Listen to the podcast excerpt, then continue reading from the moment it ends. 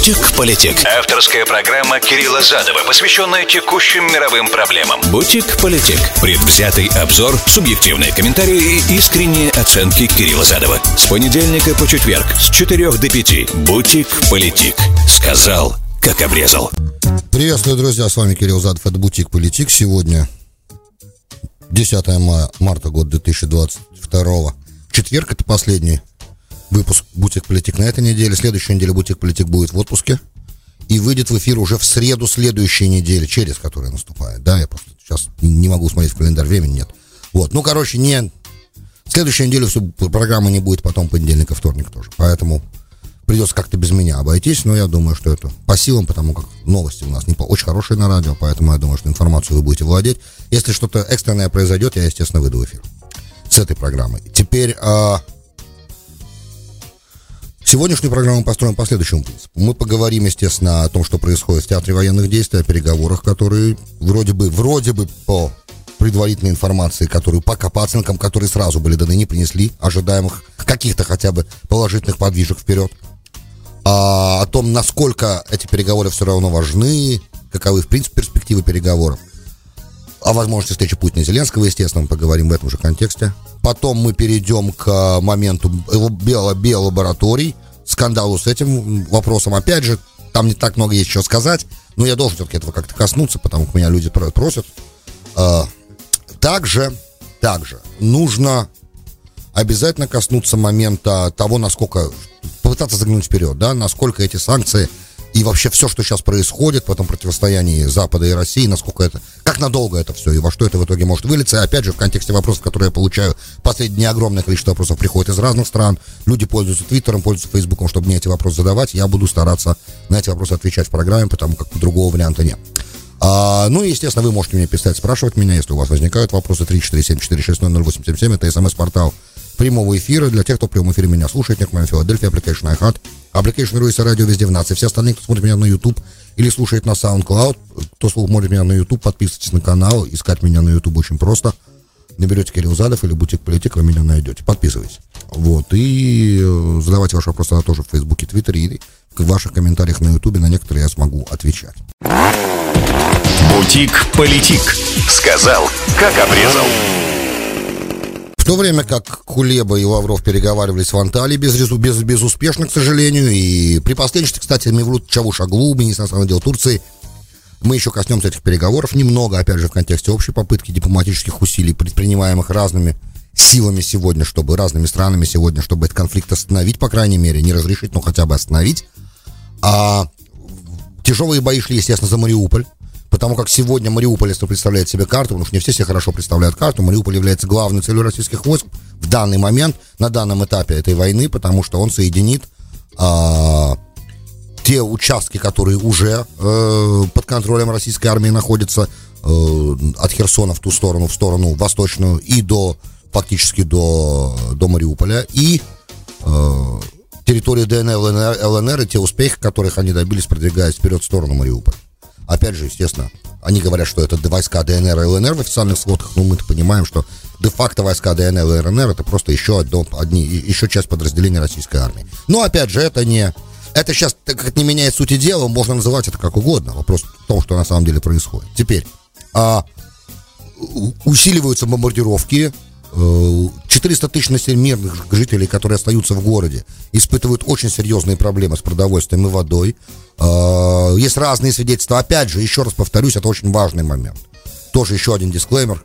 Я, к сожалению, не указал два первых дисклеймера. Первый дисклеймер, что радио РСА это независимая американская русскоязычная радиостанция, которая не имеет никакого иностранного финансирования. Это первое. Второе, ваш покорный слуга высказывает в этой передаче свое собственное мнение, которое совсем не обязательно совпадает с мнением редакции, и часто даже не совпадает с мнением редакции, поэтому, естественно, редакция за мое мнение, высказанное в эфире этой программы, никакой ответственности не несет. Это второй дисклеймер. Теперь дисклеймер относительно информации, которую я вам предоставляю сразу. Я говорю вам источник. Если этот источник может быть либо с одной, либо с другой стороны конфликта, либо из нейтральных, с нейтральной стороны. Относительно нейтральной. Сегодня сложно сохранять нейтралитет, как мы понимаем. Но в любом случае, если источник приходит от страны, которая напрямую в конфликте не участвует и не является членом НАТО, для меня это более-менее источник, заслуживающий доверия априори. Теперь э, все, вся информация, которая приходит от сторон конфликта, она априори мной считается недостойной стопроцентного доверия. И более того, вообще должна рассматриваться только в контексте информационной войны, поэтому все, что я говорю, это все основывается на... Если я говорю, что это информация, допустим, Wall Street Journal, мы должны понимать, что эта информация может не соответствовать действительности, потому что Wall Street Journal в данном случае э, представляет западный нарратив и является частью этой информационной войны, хотя об принципе он старается относительно информацию подавать нейтрально. Но опять же, он находится в западном нарративе, поэтому все, что он будет, вся информация, которая от него идет, она вот такая заслуживает определенного анализа и скептицизма. Теперь, э, по, по данным Wall Street Journal, 400 тысяч мирных жителей там сейчас остается в Мариуполе. Э, опять же, естественно, после, весь этот скандал с бомбардировкой, да, периодически возникают материалы, появляются о том, что Россия начинает использовать то, что называется по-английски dumb bombs, да, тупые бомбы, которые не имеют, э, не имеют э, наведения точного.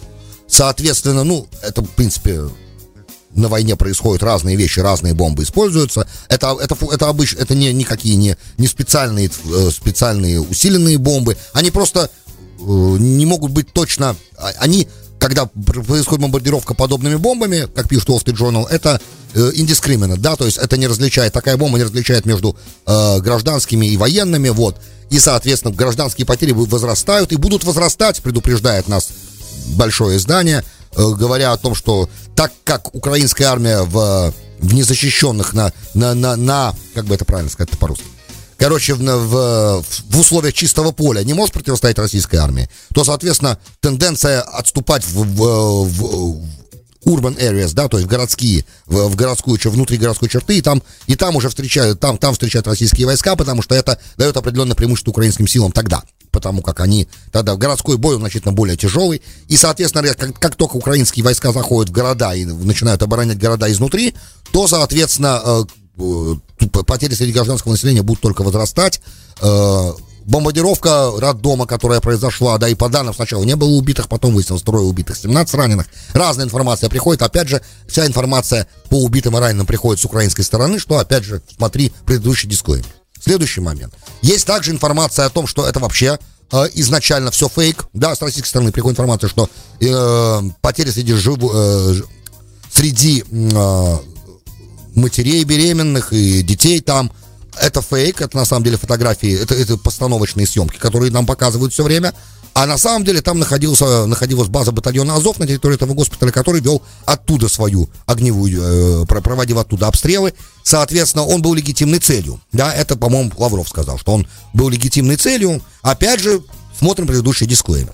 Теперь э, Камала Харрис, которая находится с визитом в Польше сейчас, наш вице-президент, сказала, что то, что произошло, нуждается в расследовании как военное преступление. Я не знаю, в принципе, Камала Харрис от нее странно это слышать, она все-таки а, профессиональный юрист, прежде всего, да, она была генеральным прокурором Калифорнии и должна была когда-то изучать международное право и должна понимать, что для того, чтобы э, какой-то акт войны был международным преступлением против, был преступлением против человечности, гражданские должны быть целью.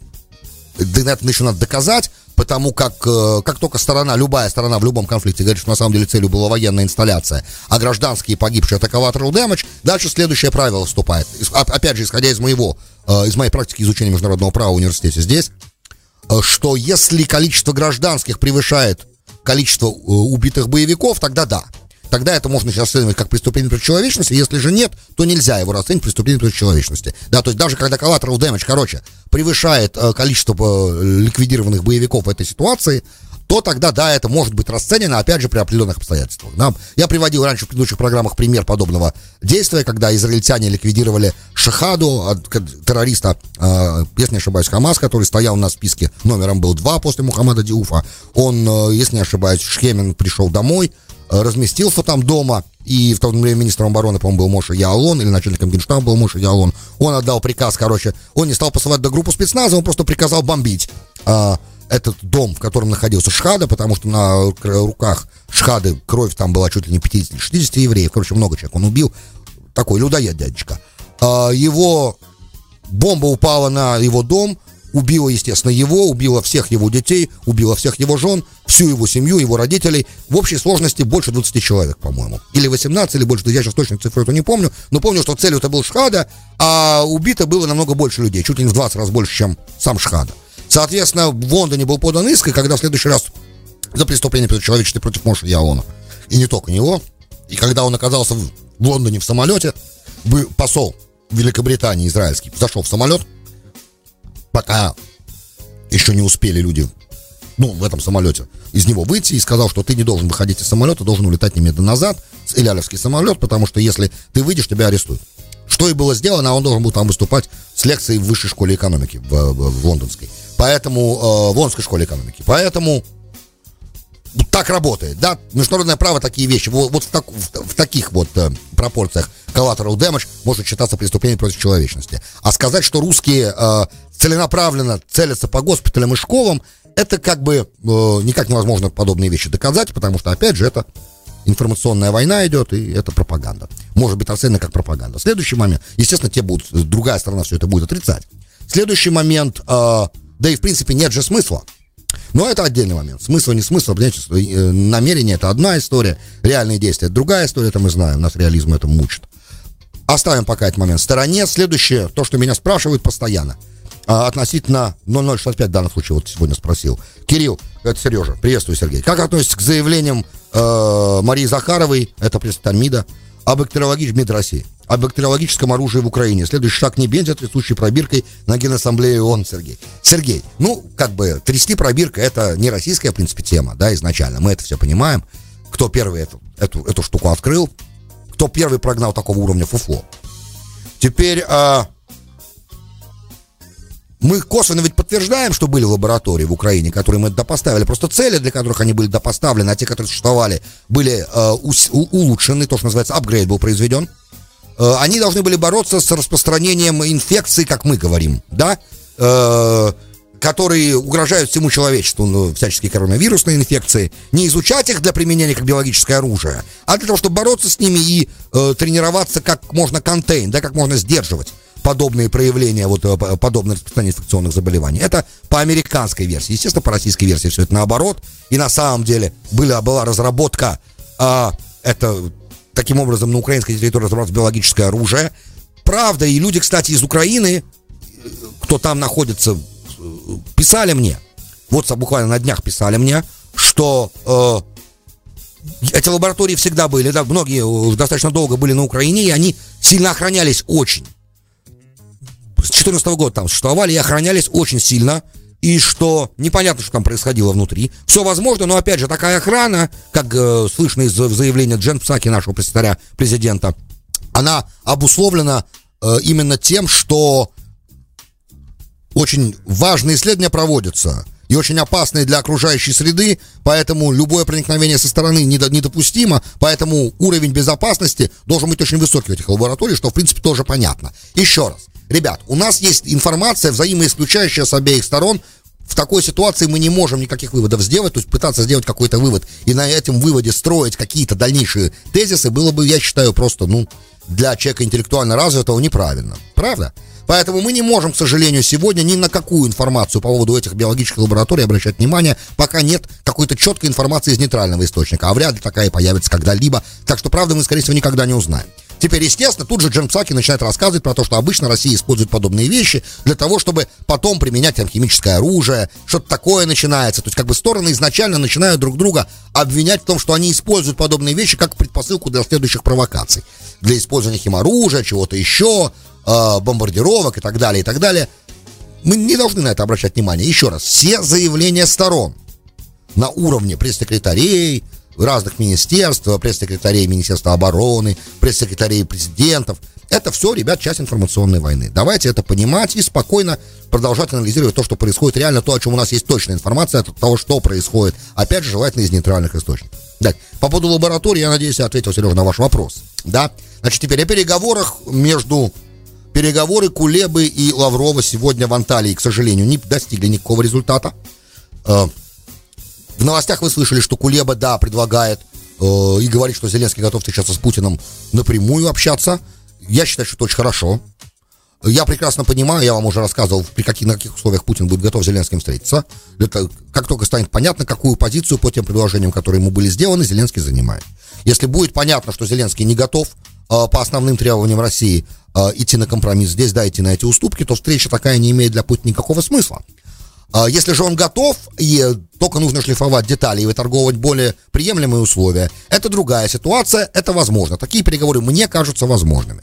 И, как видно из сегодняшнего разговора Кулеба и Лаврова, которые при присутствии других дипломатов происходили, в частности Чавушаглу, э, это не лучшая площадка для того, чтобы договариваться о встрече президентов. Лучшая площадка, опять же, как показало сегодняшний день, да, это сегодня, я уже говорю вам, с, э, из опыта того, что сегодня произошло, да, на основании этих событий. Лучшая площадка, правда, для того, чтобы договориться о встрече президентов личной, это Подоляк э, versus Мединский. Да, там в Беларуси, когда будет четвертый раунд переговоров, потому что да, они помощники президента, и они как бы, да, вполне реально могут этот вопрос обговорить и э, дать время и место, если у них на это будут полномочия. Это очень важно. Если у них от президентов такие полномочия нет, я не знаю. И никто сегодня не знает, кроме них самих. Даже я думаю, что члены переговорной группы не всегда проинформированы о том, как, э, какие есть полномочия у, допустим, у глав делегации, да, у Подоляка и у э, Мединского, соответственно. Но на это есть надежда. Исходя из того, что нет, не начинается наступление на Киев, опять же, если Мариуполь падет, например, да, то тогда огромная, большая часть сил высвобождается для продолжения наступления на Киев. Эти войска туда пойдут, и тогда будет, скорее всего, если, опять же, если не будет прогресса по встрече Путин-Зеленский и не будет договоренности, тогда можно ожидать как бы уже фазы городской, да. Я, еще раз, есть некоторые вещи, которые даже не хочу озвучивать, потому что они слишком, э, во-первых, э, это чувствительный очень субъект, сабжект, да, очень чувствительный, чувствительный момент. Во-вторых, я не хочу излишне э, вносить какую-то долю пессимизма сегодня, потому что хочется все-таки надеяться на то, что это в ближайшее время закончится. Шансы на это есть. На то, чтобы это в ближайшее время закончилось. Если я прав все-таки, да, то тогда сказать, возможно, что это произойдет. Значит, э, решение, как бы, опять же, сегодня, как я понимаю, за Зеленским в этом вопросе, как, когда он будет, и если он будет к этому готов, переговоры будут между ним и Путиным. Если этого не произойдет, то, соответственно, скорее всего, возможно усиление этой операции. И также относительно многих вопросов, которые задаются мне здесь дальше, я постараюсь на них ответить. Я не очень понимаю, очень вопросы сложные мне задают. Я, к сожалению, э, я, к сожалению, боюсь, что я, к сожалению, боюсь, что даже времени на все эти вопросы ответить не хватит. А вопрос, давайте начнем уже с тяжелых вопросов. Так, 8, 3, 5, 6. Какой террорист был в госпитале? Какой террорист? Я никакого про террориста не говорю, никого не говорю. Я говорю, что по заявлению Лаврова в госпитале находилась база батальона Азов. И, соответственно, он становился с этого момента легитимной целью э, для военного удара. Да и вообще разные люди говорят, Ки- из Киева приходит разная информация. Например, что в школьных дворах иногда ставят э, системы ПВО, например. Опять же, при городском бою это абсолютно понятный момент.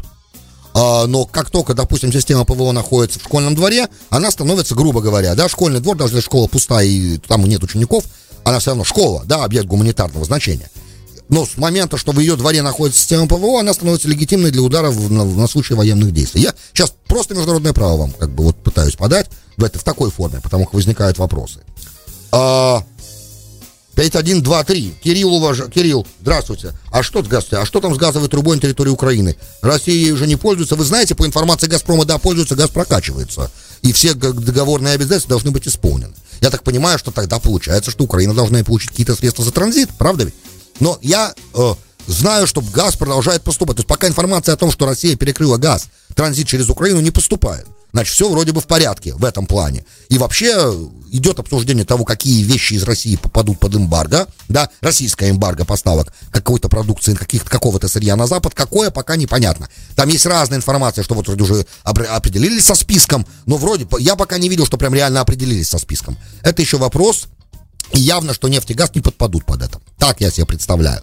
Ну, потому как тогда это будет означать совсем, совсем, совсем большую проблему. 6369. Кирилл, спасибо за ваш анализ ситуации. Скажите, возможно ли было другое развитие отношений между Россией и Украиной, если был 2008 год выбран путь развития экономического благосостояния и политического фаворитизма в пользу Украины? Спасибо, Светлана. Светлана. Ого, такой вопрос. Спасибо вам за вопрос. Так, если бы в 2008 году был выбран путь развития экономического благосостояния и политического фаворитизма в пользу Украины. Нет, я вообще считаю, что на самом деле после прихода Януковича как бы Кремль отпустил ситуацию. Это большой отдельный разговор, Свет, давайте как-нибудь в другой раз. Все бы было бы возможно, но опять же, так история не имеет слагательного наклонения. Сегодня это такой вопрос на самом деле. Ну да, все было бы возможно, если бы не был бы контроль э, если, если бы ситуация не была, э, если бы внимание не было, фокус не был бы снят с Украины, Кремль должен был заниматься, да, территорией, которая как бы для него имеет принципиальный национальный интерес, а он не занимался. Ну, мне так представляется, что это ошибка на самом деле тоже Кремль, потому что Януковичу было позволено делать все, что угодно. Это я называю не занимался. И он там устроил беспредел. Да, я так себе это представляю. Ну и вообще, э, все было бы возможно, если бы ну, к сожалению, это все нерелевантно сегодня, да. Релевантно, что завтра, да. А что было бы возможно, это такой же момент тяжелый. Э, следующий вопрос. 8356, так, вы уже задали мне этот вопрос. 10.07 основатель Беллингер, журналист Христо Грозев, сказал, что Россия потребует Украины на переговорах. Об этом ссылаясь на источники. Э, да, я знаю об этом уже, я уже об этом говорил. Что будет потребовано. Есть источники намного лучше, чем Христо Грозев. Есть Джерузалем Пост, в конце концов, который имеет выход на самого премьер-министра Израиля, который говорил с Путиным и примерно, примерно представляет себе э, примерно представляет себе, э, каковы должны быть, какие были требования Путина к Зеленскому. Мы об этом говорили уже в программах, что к этому сейчас возвращаться. А... Да, ну тут как бы все понятно, до чем мы сейчас это будем читать. А... Опять от вас.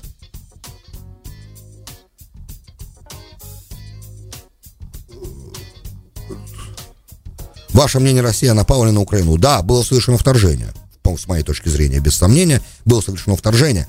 Вопрос, каким образом это квалифицировать с точки зрения международного права, и, и что есть у России для того, чтобы подтвердить легитимность этих действий. Иногда, еще раз, с точки зрения международного права, иногда э, акт, акты, которые являются агрессивными, являются одновременно превентивными. И вы знаете, что Россия на самом деле идет, идет нарратив оттуда. Они говорят, что э, Украина готовила наступление на Донбассе, которое нужно было немедленно предотвратить. Опять же, мы имеем дело с проявлением информационной войны. Поэтому эти вещи мы сейчас не должны даже э, всерьез рассматривать. И это вообще не играет ли... Э, это сейчас уже не играет роли, правда? Задача, мы сейчас занимаемся непосредственно конфликтом, который идет, и тем, что из этого конфликта может получиться. Вот на этом давайте сосредоточимся. Так, с этим все понятно, да, пока. Пока с этими вопросами... Э, пока с этими вопросами давайте закончим. Ну, то есть ничего нового нет. 8, 3, 5, 6, а может Путину просто уйти? Ну, спросите его, кто вам мешает. Или вы хотите, чтобы я ответил на этот вопрос? Ну, я не имею компетенции даже на этот вопрос отвечать. Дальше, ребят. Пишут мне разные, потому что люди из разных стран. Это правда интересно. Я стал получать наконец-то а, обратную связь с, с другими странами, где живут наши соотечественники, да. А, вот хороший вопрос, например, пришел ко мне от Игоря из Испании. Первое, сдюжит ли Россия санкционное давление, не случится ли Майдана в России? Это первый вопрос. Это мы должны увидеть впереди. Теоретически, да, исходя из тех ресурсов. То есть, как мне представляется, да, мое мнение личное. Да, сдюжит, э, потому что ресурсов очень много. И э, пока население будет сплачиваться вокруг власти, а любое санкционное давление, в принципе, обычно э, помогает этому процессу, как это происходило в Иране, также это будет происходить в России, скорее всего. Но это вообще это зависит от многих факторов. Как все это надолго, вы понимаете, как все это надолго. И если это правда надолго, как пишут самые пессимистичные а, аналитики, правда, то есть это навсегда даже может быть, да, например, эта ситуация, навсегда, пока что-то не поменяется здесь у нас или там в России. Это вопрос хороший, важный, но ответ на этот вопрос, он лежит в плоскости, опять же, прогноза. Насчет Майдана, думаю, что не будет. Да, если вас интересует просто мое мнение по этому вопросу, думаю, не будет. А есть еще на одну часть, да, не, повторит ли, не повторят ли прибалтийские тигры судьбу Украины в случае положительного решения первого вопроса. России терять уже нечего, почему бы не поддержать силы какой-нибудь переворот там?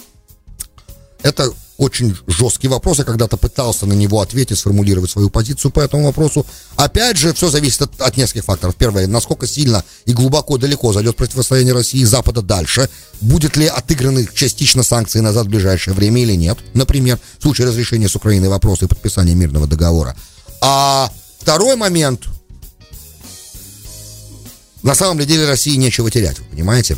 Я считаю, что это у, у, любое государство рационально и прагматично, поэтому говорит о том, что России нечего терять. Данная ситуация сегодня, по-моему, ну, очень преждевременно, я надеюсь, что оно не станет своевременным никогда, подобное утверждение, потому что если это так когда-то произойдет, то тогда уже и не о чем даже говорить, ребят, тогда уже совсем катастрофа. Не хотелось бы, чтобы до этого дошло, естественно. Бутик-политик. Сказал, как обрезал. Добро пожаловать в Бутик Политик. С вами Кирилл Задов. Это часть вторая программа сегодня. Напоминаю, что это последняя программа на этой неделе. И следующую неделю ваш покорный слуга в отпуске. Поэтому программа не будет выходить. Еще даже чуть-чуть после следующей недели тоже. Ну, как бы я должен вас предупредить, чтобы не нервничали. Если какая-то что-то совершенно невообразимое, не дай бог, начнет происходить, тогда я буду выходить с того места, где я буду находиться. Вот. А значит, э, теперь продолжаются вопросы. Давайте продолжим ответы. И я хотел еще немножко коснуться Израиля. Чуть-чуть, потому что там идет определенное развитие, приближается опять же Рамадан, и в связи с этим проходят некоторые действия. Давайте все-таки да, ответами на вопросы. А, добрый вечер, Кирилл. Судьба Украины для меня, как бывшего жителя этой республики, не пустой звук. Скажем так, нафига Украине НАТО? Неужели недостаточно быть членом Европейского Союза с уважением Влад? Здравствуйте, Влад, 4046. А, спасибо большое за ваш вопрос. Я все эти 8 лет говорю, что если Украина будет настаивать на вступлении в НАТО, это спровоцирует военное вторжение. Можете программы в архивные поднять, я все об этом говорил. Много-много раз предупреждал, что этот сценарий развития событий возможен. Опять же, э, игнорирование, э, игнорирование требований одного из главных игроков на международной арене по своей собственной безопасности – которое демонстрировала Соединенные Штаты Америки тоже, и весь Запад коллективный, в том числе и НАТО само, оно тоже, в принципе, одна из важнейших причин начала этой войны. Поэтому здесь, э, понимаете, если бы, грубо говоря, почему Украина хотела стать, быть, быть стать членом НАТО, потому что член НАТО, он пользуется защитой всего блока, и нападение на одного равняется нападению, эквивалентно нападению на всех. Это понятно, это договор коллективной безопасности. Вот. Единственное, что, как бы, проблема в том, что есть концепция неделимости безопасности. Если ты хочешь обеспечить свою собственную безопасность, ты не имеешь права ее обеспечивать за счет безопасности других. Да, и в данном случае тогда бы Россия чувствовала себя не в безопасности, если бы на ее южной границе находилась, находилась военная натовская инфраструктура. Но это чисто реализм. Теперь в реалии, э, то есть по-простому, НАТО, и, может быть, даже не было готово принять Украину формально членом, но готово было использовать ее территорию для размещения своей инфраструктуры, чем она, в принципе, занималась последние 8 лет тоже достаточно активно. Я думаю, что эту информацию тоже можно найти. А быть членом Европейского Союза, я считаю, что Украина должна, если она хочет этого делать. Это абсолютно ее право. Единственное, что тогда у нее будет некоторая проблема с доступом к российскому рынку, но эта проблема и сейчас существует. Э, вопрос, что выгоднее с точки зрения экономической, это большой вопрос. Сегодня, очевидно, в условиях, когда Россия блокируется санкциями, э, выгоден сейчас, наверное, Украине выгоден рынок Евросоюза, но, опять же, я не эксперт в экономике такого уровня, чтобы оценивать эти риски и, что, и считать такую выгоду, от чего выгода больше, понимаете? Поэтому здесь я э, спасую, наверное, да, я должен взять паузу, и это серьезный вопрос, на котором стоит порассуждать подумать. Да, теперь следующий момент. А меня спрашивает Калев из Москвы. Это, это вопрос очень важный.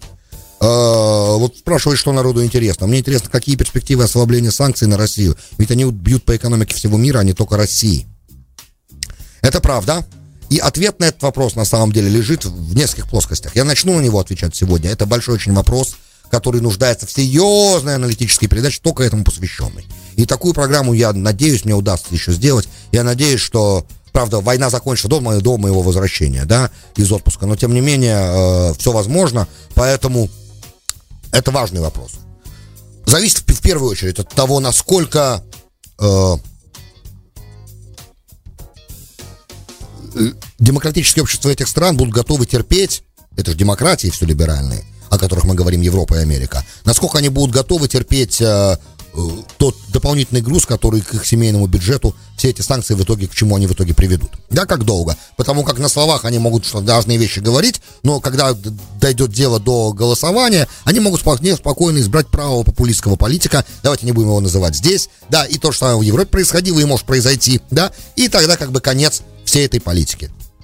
Грубо говоря, да, например, это один путь. Также все возможно, и вопрос относительно того, насколько прочна власть России, это тоже легитимный вопрос сейчас. А, но мне это представляется, что прочна достаточно, и резерв прочности очень большой, но что мы знаем? Правда, есть определенная серая зона, в которой мы не можем ничего предсказать. И всегда есть, опять же, Black Swan эффект, да, и эффект черного лебедя, который тоже не совсем, э, при, при, никогда не, всегда не предсказуем. Поэтому, при, если все пессимистичный, да, грубо ответ звучит так. Если все пессимистичные сценарии сработают, то очень надолго. Очень надолго. Но если где-то оптимистичная схема сработает, то в итоге может быть совсем ненадолго. Окей? Пока. Это предварительный совсем ответ, он требует другого. Э, этот ваш вопрос требует полного другого большого ответа, за что, коллег, я приношу свои извинения. Сейчас просто по причине, время, по временным рамкам я не могу нормальный тритмент, да, нормальное, то, что этому вопросу положено, то время ему уделить. Теперь относительно израильской темы не две вещи. Первое, то, что вы должны знать. Я, Ир Лапид, министр иностранных дел, встречался с королем Абдалой буквально вчера, по-моему. И Сагерт, да, обсуждать, что делать, э, потому что Рамадан приближается, и часто в Иудее и Самарии Рамадан связывается с усилением террористической активности. И нужно что-то делать, какие-то превентивные меры предпринимать, чтобы не было этой активности, учитывая, что в Израиле, да, теракты участились в последнее время, ножевые атаки на полицейских и гражданских в Иерусалиме происходят. А, одновременно с этим второе развитие очень важное, а может даже и первое, это визит президента Израиля Исаака Герцога в Бужа Герцога в э, Анкару, официальный. Это попытка э, восстановить связи, обменяться послами, э, теперь наконец-то уже восстановить нормальный механизм разрешения конфликтов без отзыва послов, да, то есть потому что как, могут вопросы между Турцией и Израилем возникать, э, но э, нежелательно каждый раз отзывать послов, потому что вернуть их потом занимает очень много времени. Протоколы, процедуры, сложная вещь. Поэтому об этом договоренность тоже достигнута. Будет определенный механизм, давайте назовем его механизм деконфликтинга, да, это бизнес-то связи оставались между Израилем и Турцией, какие бы ни были отношения на политическом уровне. Теперь, значит, отношения на политическом уровне начинают оттаивать по-настоящему. Там был государственный прием, военный караул, исполнение Атиквы в президентском дворце Эрдогана, израильский флаг. Это, опять же, ничего не говорит о том, насколько Эрдоган антисемит и антисемит, насколько его антиизраильская позиция. Главным вопросом их переговоров, кстати, был палестинский, естественно, вопрос. Вот, учитывая, что Хамас имеет официальное представительство в, э, в Анкаре. То есть это все сложные темы, большие. Но в любом случае что это показывает, да? Что даже э, Анкара и Израиль начинают наконец-то договариваться, и Иерусалим. Что уменьшение роли Соединенных Штатов Америки в регионе чувствуется. И тогда стороны, которые раньше противодействовали друг другу, начинают потихонечку понимать, что для того, чтобы держать порядок в очень сложном регионе, да, нужно как бы начинать договариваться. Мы это видим со стороны Эрдогана. Такое же э, уменьшение э, точнее, такое же сильное потепление в отношениях с Эмиратами, в отношениях, скорее всего, с саудитами, пока Мухаммад бин Салман еще не, не прилетал в Анкару. Ну, рано или поздно же это, наверное, произойдет. И вот это очень интересный процесс, который мы все должны наблюдать. Друзья, всем мира, благополучия, спокойствия. Чтобы эта война как можно скорее закончилась. Большое спасибо, что были со мной. Вы слушали «Бутик Политик». С вами был Кирилл Задов. Услышимся. «Бутик Политик». Сказал, как обрезал.